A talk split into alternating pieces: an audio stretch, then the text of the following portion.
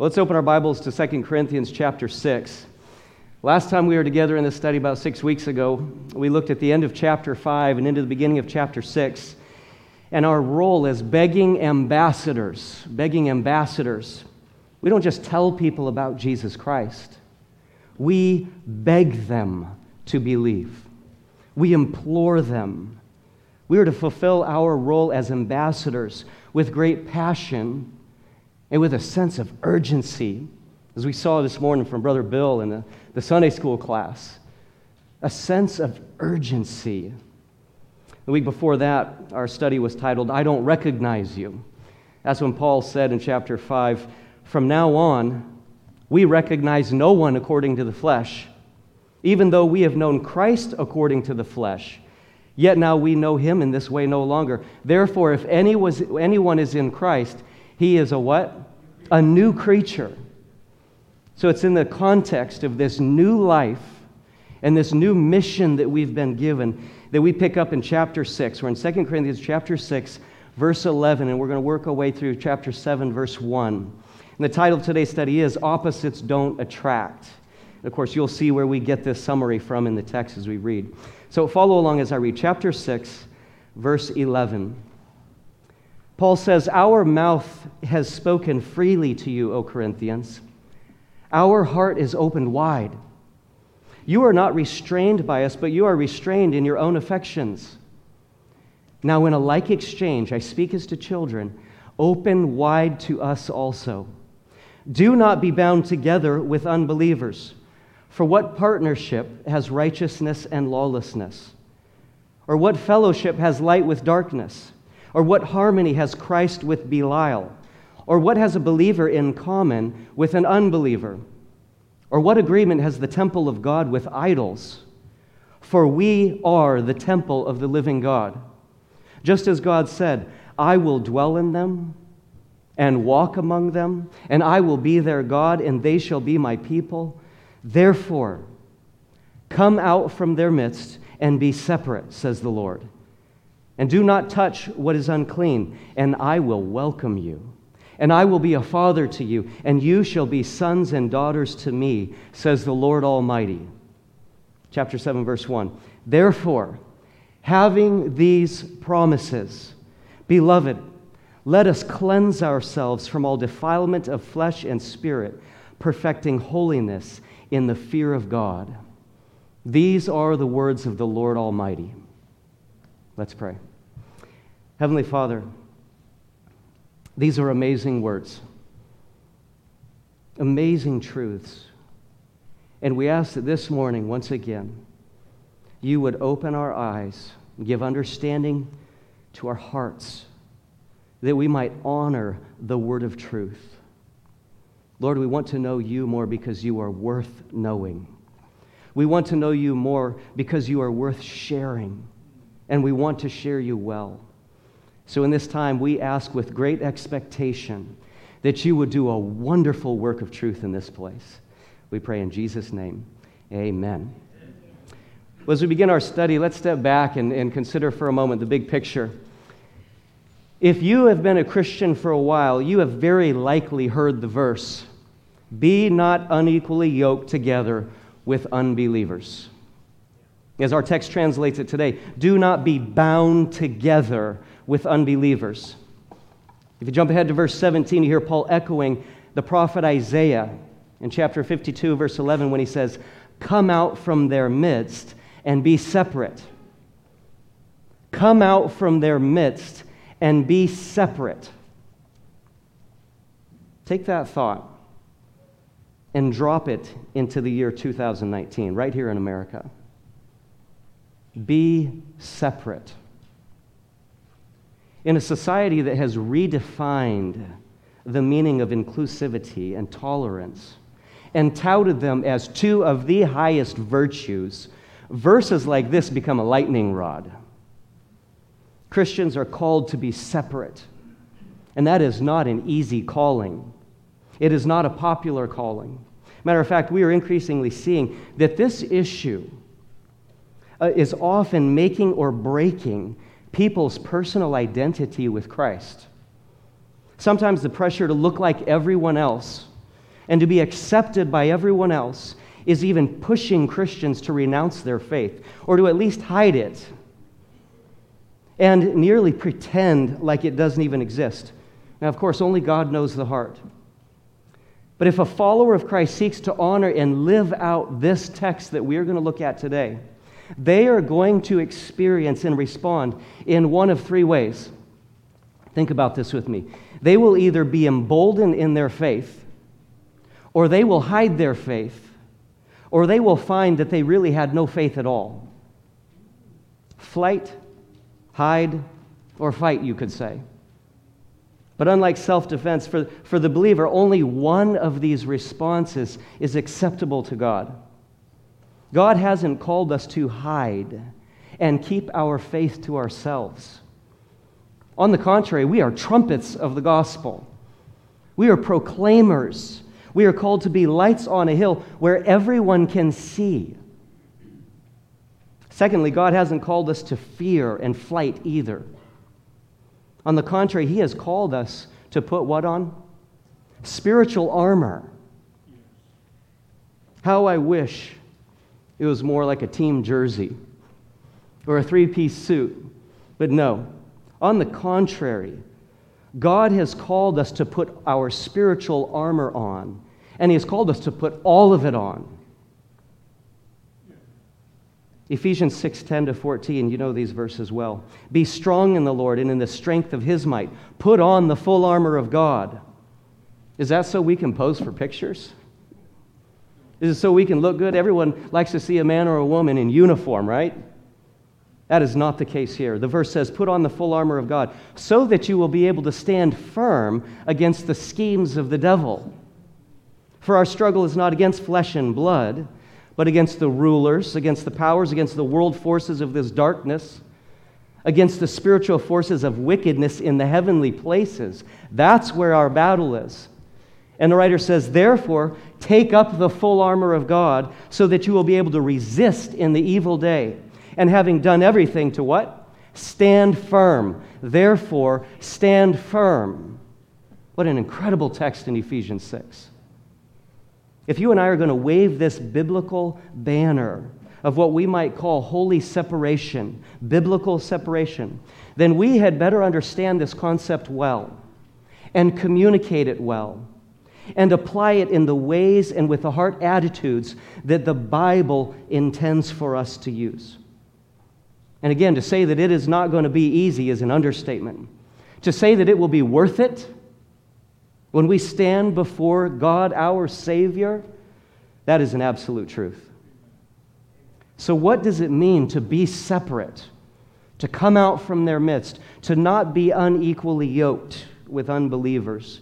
Let's dive into the text. First, in verses 11 through 13, we find Paul setting the, his main subject matter aside, and he's interjecting a very personal thought. This is almost like a commercial break, only it's worth our time. Paul is going to very briefly address the two way street of friendship, the two way street of the brotherhood and sisterhood in Christ. Verse 11, he says, Our mouth has spoken freely to you, O Corinthians. Our heart is open wide. You are not restrained by us, but you are restrained in your own affections. So now, in a like exchange, I speak as to children, open wide to us also. Paul's saying, We have spoken from our heart to you. We have spoken out of deep love for you. And he asks them, Return the love and friendship. We are very briefly reminded here that friendship in the body of Christ is a two way street. Both parties need each other. Isn't it remarkable that Paul, the apostle, who met Jesus Christ, who was trained personally by Jesus Christ, think about that, needed the fellowship and the love of the believers in Corinth, an incredible wicked city. We'll talk about that later. This is the way the family of God works. No one stands on a pedestal. No one is immune to the pressures and the temptations and the hurts of life. Your pastors, your Sunday school teachers, your mentors, they need you just like you need them. I have to say how blessed I am as one of the elders in this church to have a church family that I know loves me in the way Paul is asking for. Someone once said to me, It must be hard being a pastor. Everyone expects you to be perfect. Everyone expects you to do everything, etc. And I, I, didn't say anything at the moment, but the thought instantly came to my mind I don't even know what you're talking about. I mean, first off, my church, my church isn't that dumb. They, they know I'm not perfect. They know I can't do everything, etc. And the same for Mark and the other, other leadership in the church. But the point here in the text is that Paul poured himself into the church, into the work of God in this community, and he asked them to do the same for him and for those that served alongside him. We all need each other. Now, from verse 14 to the end of the chapter, Paul changes gears. Again, as, as rapidly as the commercial break came, he steps back into major topic. And he jumps headfirst into his next major topic in this letter to the church of Corinth. He is going to talk about proper spiritual interaction and relationships with people who refuse to believe in God. He's going to talk about how our worship relates with the world, the system of thoughts, behaviors, individuals that go against Christ and His Word. And in these verses, we're going to see that we find excellent wisdom for what we could call guidance for binding relationships. Paul gives us, through the inspiration of the Holy Spirit, no less than five points to consider in regards to the most serious, committed, and covenant type relationships in this life you're taking notes, here's point number one you can write down. He gives us the command. Verse 14 Do not be bound together with unbelievers. This mandate, this rule for Christian living, has often been misinterpreted, misapplied, abused, misused, often with good intentions. But the understanding and application is still often wrong. And, on, and in a similar fashion, it's often ignored. A careful study in context and in wider biblical context is going to shed good light for us this morning on this subject. Let's ask ourselves what does Paul not say in the verses here? Does he say, don't talk with unbelievers? No, of course not. Does he say, don't socialize with unbelievers? No. Does he say, don't be a friend to unbelievers? No. Does he say don't work alongside them and with them in your community or don't do business with them? No, he says none of these things. None of these, these are commands in the New Testament. The text says, do not be bound together with them. As some of your Bibles accurately translate, do not be unequally yoked together. Don't put an ox and an elephant in the same yoke. Don't put one animal in that's going this way and another animal that's going this way. It will never work. Paul is talking here about binding relationships. Keep that term in mind as we work our way through the text. This is most often applied to marriage, and rightly so, but it is certainly not limited to that. Matter of fact, the context is worship. If you were with us when we studied through 1 Corinthians last year, and we looked at some of the historical and cultural and geographical background of the city of Corinth, then you know that this was a booming city. This was a major thoroughfare. In many ways, it was a melting pot of culture, of business, of entertainment, and religion. There was no shortage of false gods in Corinth. The temples were numerous and the temples were magnificent. The evil, the prostitution, the wickedness throughout the religious worship was also incredible. It was rampant. And it was from this culture of wicked, false gods and worship that many of the believers in Corinth were saved from. And just like we see in America today, around the world today, the attempt to have the best of both worlds was strong. The mixing of religions, even with Christianity, was popular. This was instantly an issue for the new church. And so Paul says, do not be bound together with unbelievers. In the broadest sense of this context, he is talking about any type of binding relationship that has the authority to contaminate or prevent a believer from following and worshiping and serving Christ. The term unbeliever is referring clearly to people who refuse to acknowledge God. They either follow themselves as their God, whether they would say it that way or not, or they follow other false gods.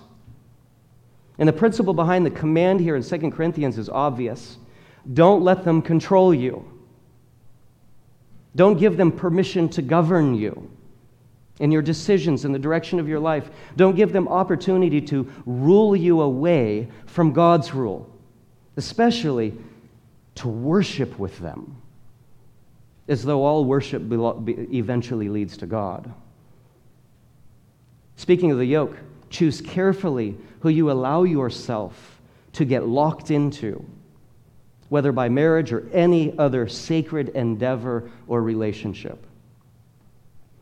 Now, to more fully appreciate and to grasp the severity of the command and the caution in this verse, do not be bound together with unbelievers, one simply needs to reflect back on the Old Testament.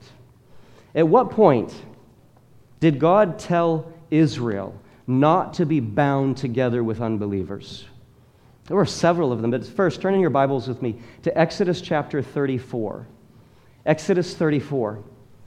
Here we find the people of Israel in the wilderness. You could say they were a budding and blossoming nation.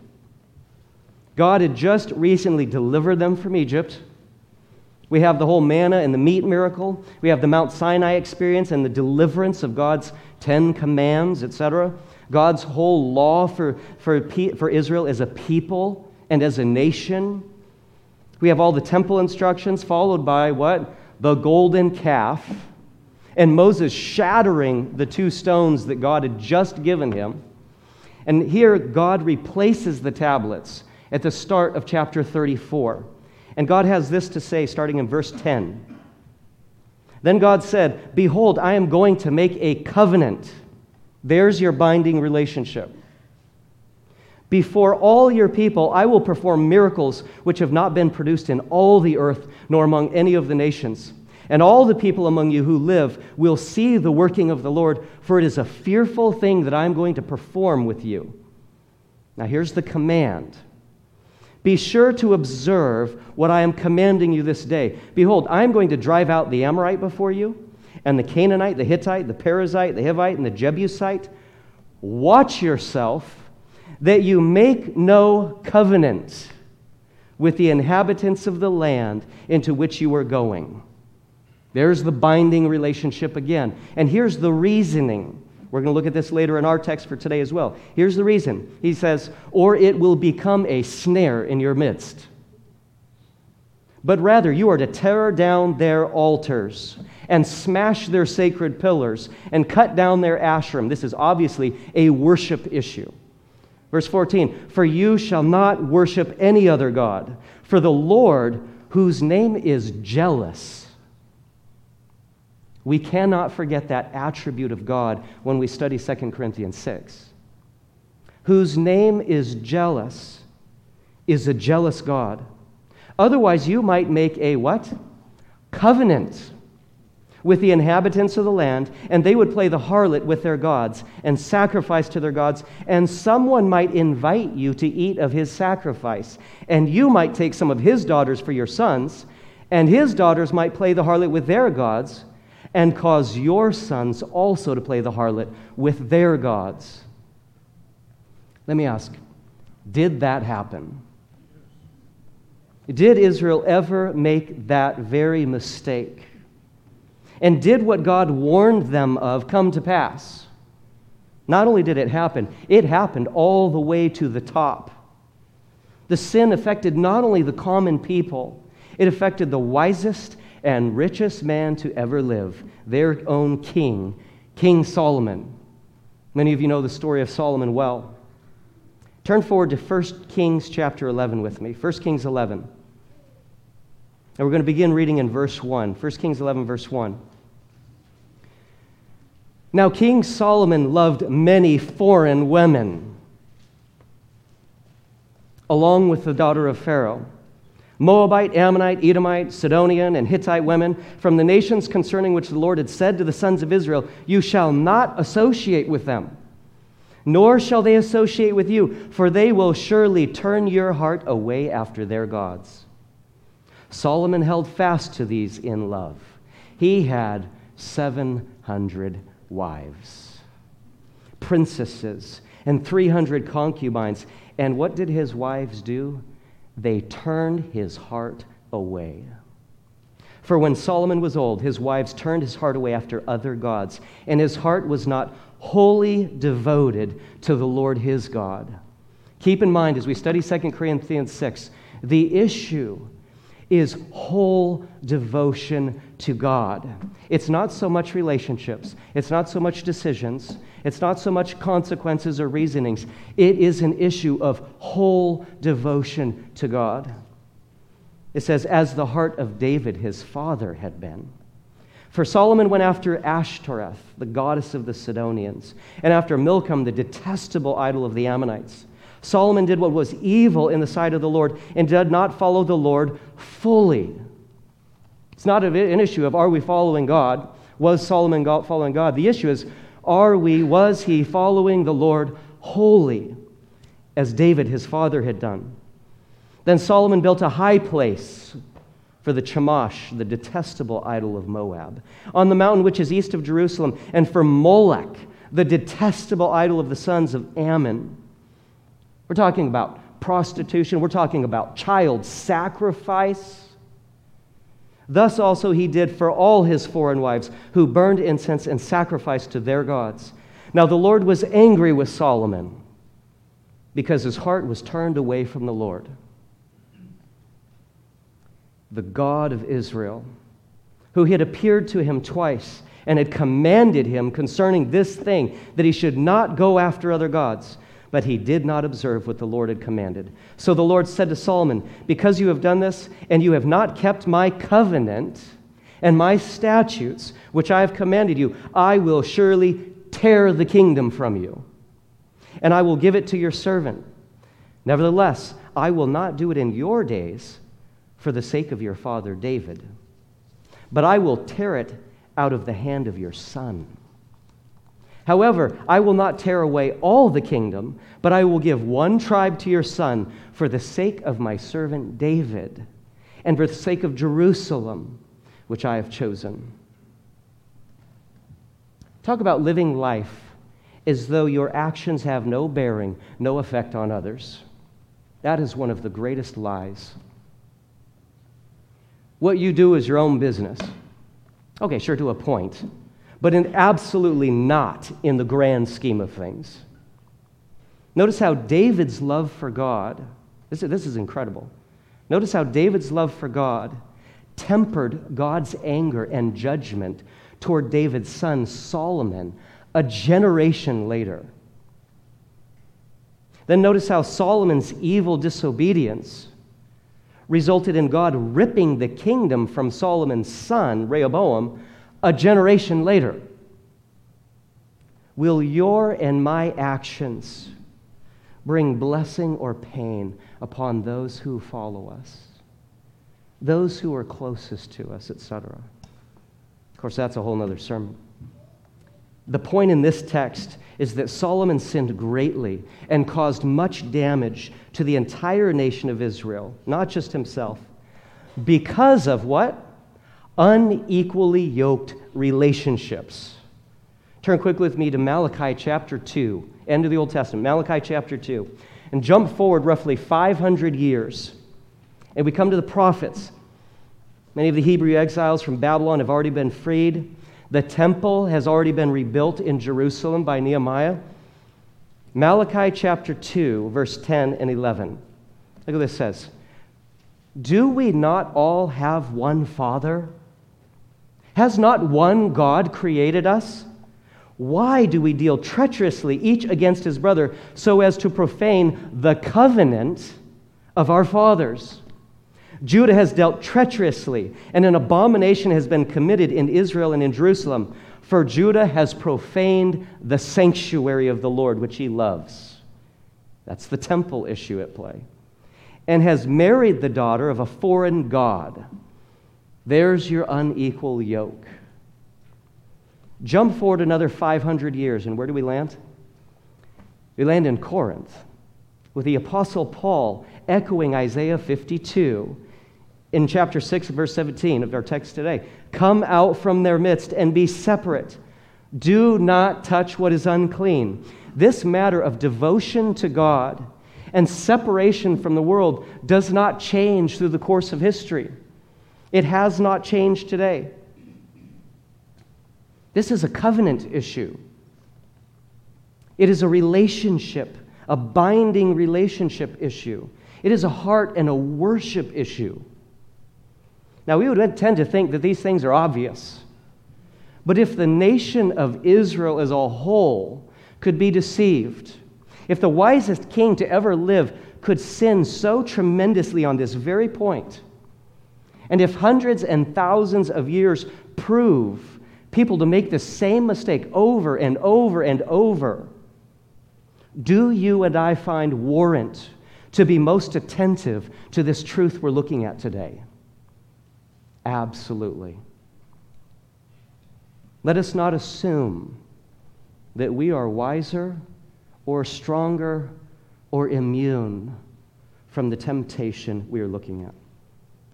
Back to 2 Corinthians, continuing on our text today, we're going to see in the next several phrases that Paul is about to give us point number two in his guidance for binding relationships. Number two, the reasoning.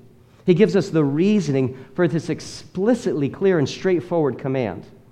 And the fact that he's going to give reason after reason after reason to support this command sheds light on the fact that the danger is just as real today for you and for me and for the church of Corinth as it was for Israel and Solomon. This is actually a problem in modern Christian homes and in 21st century churches. Strikingly, this is an issue that believers genuinely wrestle with. It's a topic in which there is no lack of debate and quote unquote reasons and excuses for why it is sometimes okay to be bound together with unbelievers, with people who do not know and follow Christ. And Paul is about to hammer on this topic for good reason. So let's look at some of the rhetorical contrast questions that he asks to make his point here. Verse 14 continues For what partnership have righteousness and lawlessness? Or what fellowship has light with darkness? Or what harmony has Christ with Belial? Or what has a believer in common with an unbeliever? Or what agreement has the temple of God with idols? The repeated answer to all five of these rhetorical questions is none. There is no partnership between righteousness and lawlessness. Light never fellowships with darkness, it's impossible. There is no harmony at all. It goes right to the top between Christ and Belial. That's the, the old, old ancient name for Satan. From the top down, both sides are diametrically opposed. How about this one? There is no common religious ground. There is no common God truth between people who believe in God and people who refuse to do so. We'll come back to that point.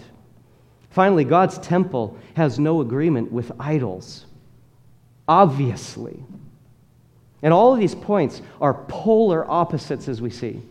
They're total contrasts. They are what we would call complete contradictions that stand in fierce opposition to each other. Here's the summary of them they are so dissimilar that there are no grounds for binding relationships with believers and unbelievers. They are, in the truest sense, a totally unequal yoke. They don't fit, they will never fit. It's impossible for them to work together toward God. Point number three here is the reality. The reality. Verse 16 continues For we are the temple of the living God. That spiritual reality changes everything. People who see no problem with being bound together with unbelievers because they love them or like them or have what they call common interests, etc. People who see no problem with this, no problem with covenant relationships with, with people who fail to see themselves as temples of the living God. People allow this because they themselves do not see themselves as temples of the living God. This is a powerhouse truth for Christians. This is a game changer. And failure to recognize this vital reality will warp our thinking. It will, uns- it will excuse our unbiblical decision making process.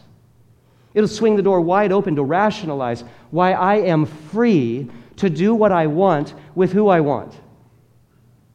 On the other hand, a strong recognition that we are the temple of the living God will yield a tremendous amount of discernment, guidance, and humble boldness for Christ and in Christ. If you remember nothing else today, perhaps you and I should remember that it is most beneficial to recognize that we are the temple of the living God. Again, that changes everything. In Paul's letter to his first letter to the church of Corinth, he said in 1 Corinthians 3 16 to 18, Do you not know that you are a temple of God and that the Spirit of God dwells in you? If any man destroys the temple of God, God will destroy him, for the temple of God is holy, and that is what you are. Let no man deceive himself. 1 Corinthians 3 16 to 18. Jump ahead in that same book to chapter 6, verse 18 to 20. Flee immorality. Every other sin that a man commits is outside the body, but the immoral man sins against his own body. Or do you not know that your body is a temple of the Holy Spirit who is in you, whom you have from God, and that you are not your own? For you have been bought with a price. Therefore, glorify God in your body. Paul asked the question twice there Do you not know? In modern terms, how could you miss this? This is so obvious. This is huge.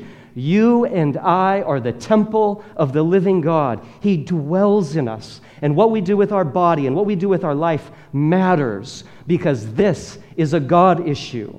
It is a relationship, a binding relationship issue. It's a heart and a worship issue. It is a God present in us issue. Now, clearly, the application is that a believer should not marry an unbeliever. That is the highest covenant relationship possible between a man, and a woman. Specifically, the relationship that is by design to represent Christ and the church. This is a spiritual relationship. Young people, you do well to not reason your way around this command in Scripture. Don't be a Solomon. It cost him and his son and his children's children and the whole nation for the sake of your family and your future spouse and your children and your children's children. Marry a person who loves God with their whole heart, soul, mind, and strength. Is God asking too much of you and me? Now, let me quickly add what Paul in 1 Corinthians 7 was quick to add. He said, If you are a believer who finds yourself married to someone who does not follow Christ, does not believe, God does not call you to separate. I love this passage, 1 Corinthians 7. The grace and the mercy of God will be greater in your home. If you look at the text in a way that God only knows, he says both peace and holiness will still be in your home. What a promise. What a hope it, that God gives us in His Word. And Paul says in verse 16 of that chapter, who knows, maybe God will use you and your testimony and the difference Christ has made in your life to lead your, your, your spouse to salvation. How awesome would that be? Pray toward that end. Enough on that subject for today. We worked through that text in May of last year. If you'd like to watch our study of 1 Corinthians 7 on our live stream. But back to our text today. Paul continues to teach us about the importance of godly relationships with point number four the incentive. Look at what the text says next, and I really want us to dial in here. This is the focus. This is the joy of why we choose our relationships so carefully. This is the blessing. This is the grand prize. Paul continues in verse 16 Just as God said, I will dwell in them and walk among them, and I will be their God, and they shall be my people. Therefore, come out from their midst and be separate, says the Lord, and do not touch what is unclean, and I will welcome you. And I will be a father to you, and you shall be sons and daughters to me, says the Lord Almighty. Christian friend, can you just feel your heart swelling with pride and gratitude and wonder and worship as you hear those words and know that those promises have been applied to you? That's my dad. That's my spiritual heavenly father. He saved me. We see here that the issue is, is not just of what we separate from, that is, ungodly relationships. We refuse to commit and covenant ourselves to them but we see here who we separate ourselves to. We don't choose this because we are choosing this.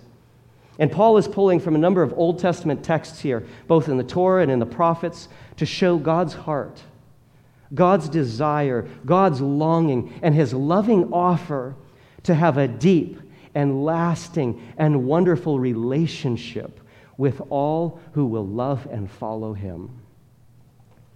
This is more than just religion, friends. This whole Bible and God thing is more than just a moral code to live by. So much more. We are talking about a personal and a meaningful and a perfect relationship with the one and only Almighty God who made us and loves us. That is the message of the Bible.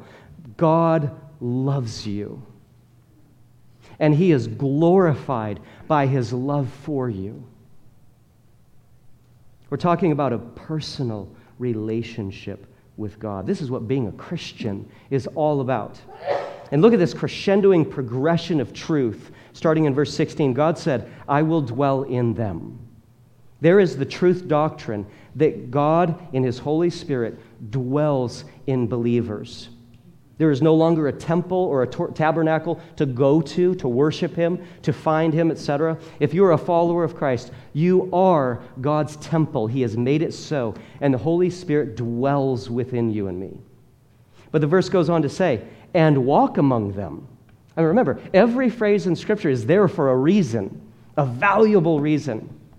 God not only lives in us, He walks with us, He does life with us. He journeys by our side. He's active with us. In studying this passage with my family, I'll let you on a little secret. Most of these sermons go through family devotions. I love it. Learned so much from my family, seriously. We see here, and we, we notice in our family devotions, that we liken this truth to living in our neighborhood. There are neighbors who live in our hood. But most of them don't do life with us, they don't walk with us.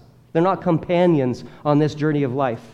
God says, I not only live in you, I walk with you. Be grateful that phrase is in there. But he doesn't stop there. He goes even deeper. He goes even more meaningful when he says, And I will be their God. You see, we've got neighbors who do life with us, but they're not our God. They aren't our creator, our protector, our provider our guide, our king, our friend, our savior. They're none of those things. But God is. But God doesn't stop there. He says next, and they shall be my people. Stop and ponder God loving you and me so much that he chooses to take personal ownership of us, to redeem us with the shed blood of his own Son, Jesus Christ. Not only do we have the privilege of claiming God as our God. He claims us as his people. Ponder this. What if there were people who sincerely wanted to follow God, but he refused to claim them in return? He denied them. For whatever reason, he rejected them. That could have been our fate. But no, what does the text say? God welcomes us. Those are such incredible words. Like that father in the parable of the prodigal son. Our Heavenly Father, He waits and He waits eagerly. He watched daily for the son's return. What happened in that parable? When the son returned, the father ran to him and wrapped his arms around him and celebrated his return. That's God for you and me. Let that sink in. Savor your relationship with your Savior. But God doesn't stop there. He doesn't just dwell in us and do life with us and be our God and make us his people and welcome us into this relationship. He goes even deeper. Verse 18 And I will be a father to you, and you shall be sons and daughters to me. He's not only our God, he's our Father. This seems almost too good to be true, doesn't it? Does the wonder of what we're reading still overwhelm you and me when we read it? God just went from sovereign of the universe to head of my home. Think about that. He just went from the one who reigns over all the galaxies to the one who holds me in his arms and cherishes me as his child. And who is it that declares these things to be true? The Lord Almighty the one and only ruler who has the power to accomplish these things. We've all seen people promise things they could never fulfill. Not God. There is no other being in all the universe, in all of history, who has the authority and the strength to do what God just promised in these verses. What incredible love that the Lord Almighty wants to be with you and me. And He welcomes into this, us into this relationship that, is, that infinitely supersedes all other human relationships. My relationship with my, my wife is wonderful, it's amazing, but it's nothing like this. Why my wife and I are just two fragile, finite human beings agreeing to love each other till death do us part. But this is God all powerful, reaching down and living in us and walking with us and being our God and claiming us as his people. Even not just as his people, but as his children. Think about that. It's one thing to be the subject in the nation of a great king, but it's a whole other thing to be one of the king's children, one of the king's kids. The two aren't even comparable. Point number five. Here's where the point of this text hits home. With great privilege, and great blessing comes great responsibility. Point number five the responsibility. Look at chapter 6, verse 17. It says, Therefore, come out from their midst and be separate, says the Lord, and do not touch what is unclean. Chapter 7, verse 1 Therefore, having these promises, beloved, let us cleanse ourselves from all defilement of flesh and spirit, perfecting holiness in the fear of God. This, these responsibilities that we are given are tied back to the command in verse 14. Do not be unequally yoked together with unbelievers. Do not be bound together. Come out from their midst. Be separate. Don't touch what is unclean, what is evil, what is in unbelief and defiance of God. Their worship is nothing like our worship of God. Don't go there, don't mix the two. And he says, Cleanse ourselves from all defilement of flesh and spirit and perfect holiness in the fear of God. That's our responsibility. We're reminded of the biblical principle that we are in this world, but we are not to be of this world. In Jesus' intercessory prayer, this is his high priestly prayer in John chapter 17.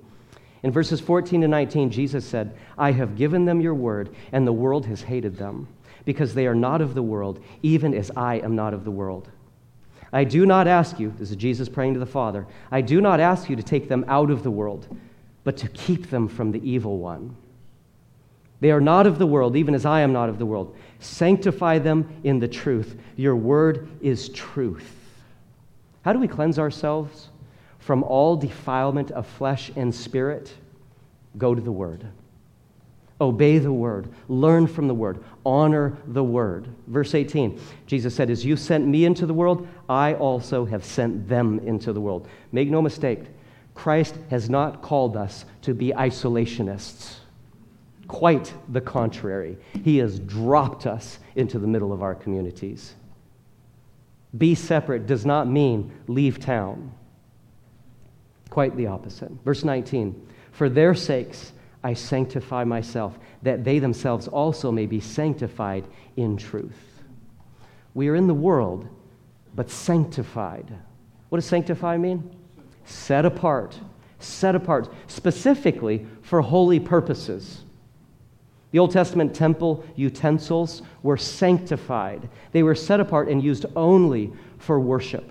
They were only used in the temple for temple service. The priest didn't dig in the side yard with them one day and then turn around the next and use them to prepare offerings. Likewise, we, although we are in this world, we are not of the world. We are set apart by God for temple service, for kingdom purposes in this world. And because this is true, because we are the temple, we are obligated, we are commanded to cleanse ourselves. That's quite a thought. This speaks of the daily personal responsibility to pursue holy and God honoring living. Now, to be certain, to be clear, we are not cleansing ourselves of the penalty of sin. No one in this room has the power to do that. Only Christ could do that, and he did that at the cross. He paid the price when he died for our sins. He conquered death when he rose again. And we are forgiven in Christ and through Christ when we repent of sin and believe on the Lord Jesus Christ. Romans chapter 10, verses 9 to 10 says, If you confess with your mouth Jesus as Lord and believe in your heart, not just with the mind, believe in your heart that God raised him from the dead, a promise is made. You will be saved, the text says. For with the heart a person believes, resulting in righteousness. That's the forgiveness, the total forgiveness of sin. And with the mouth he confesses, resulting in salvation. Salvation from death, salvation to life eternally with the God who made us and loves us. So, seeing that we who have done that are forgiven, seeing that God is our Father and we are His children and we are His temple, that compels us to go and sin no more, to change the way we live, to correct our choices and our desires by the mercies and grace of God. As we open the Word of God in the fear of God alone and let that Word wash us obediently wash over us, we are then able to perfect holiness.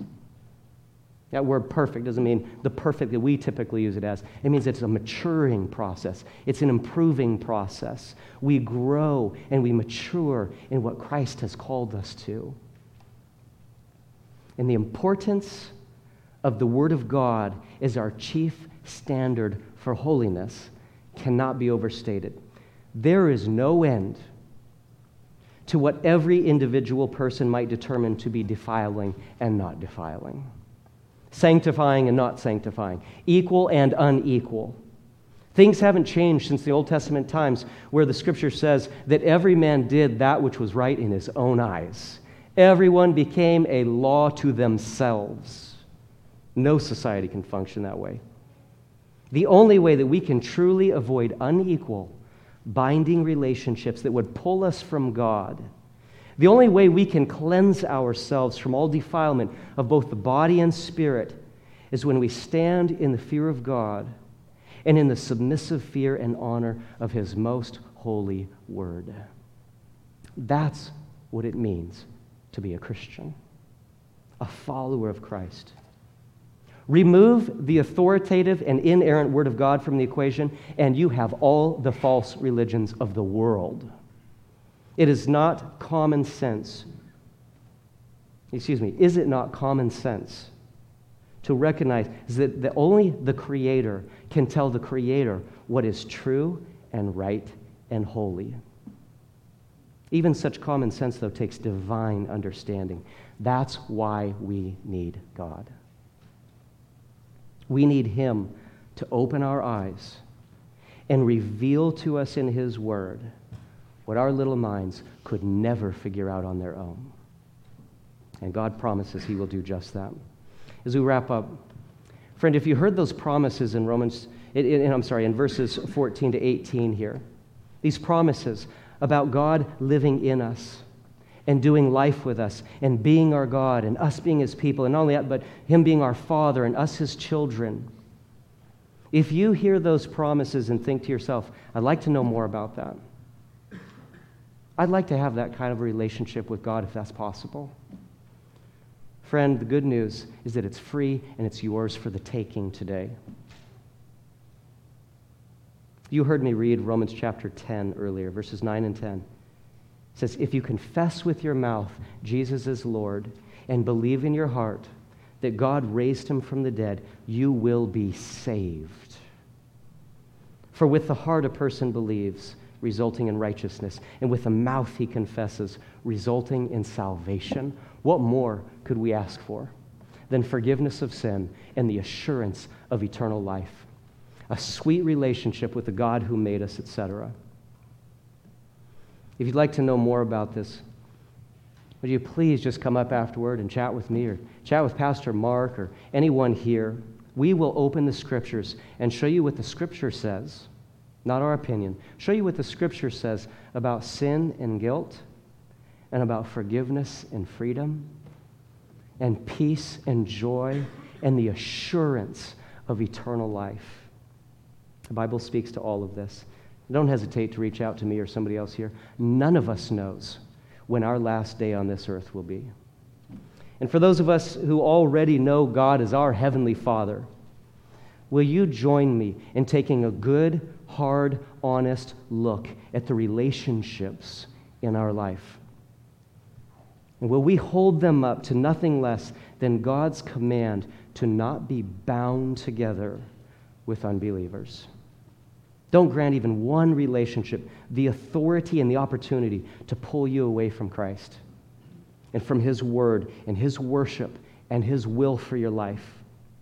Why would we choose that when God says, Come out from their midst and be separate and do not touch what is unclean, and I will welcome you?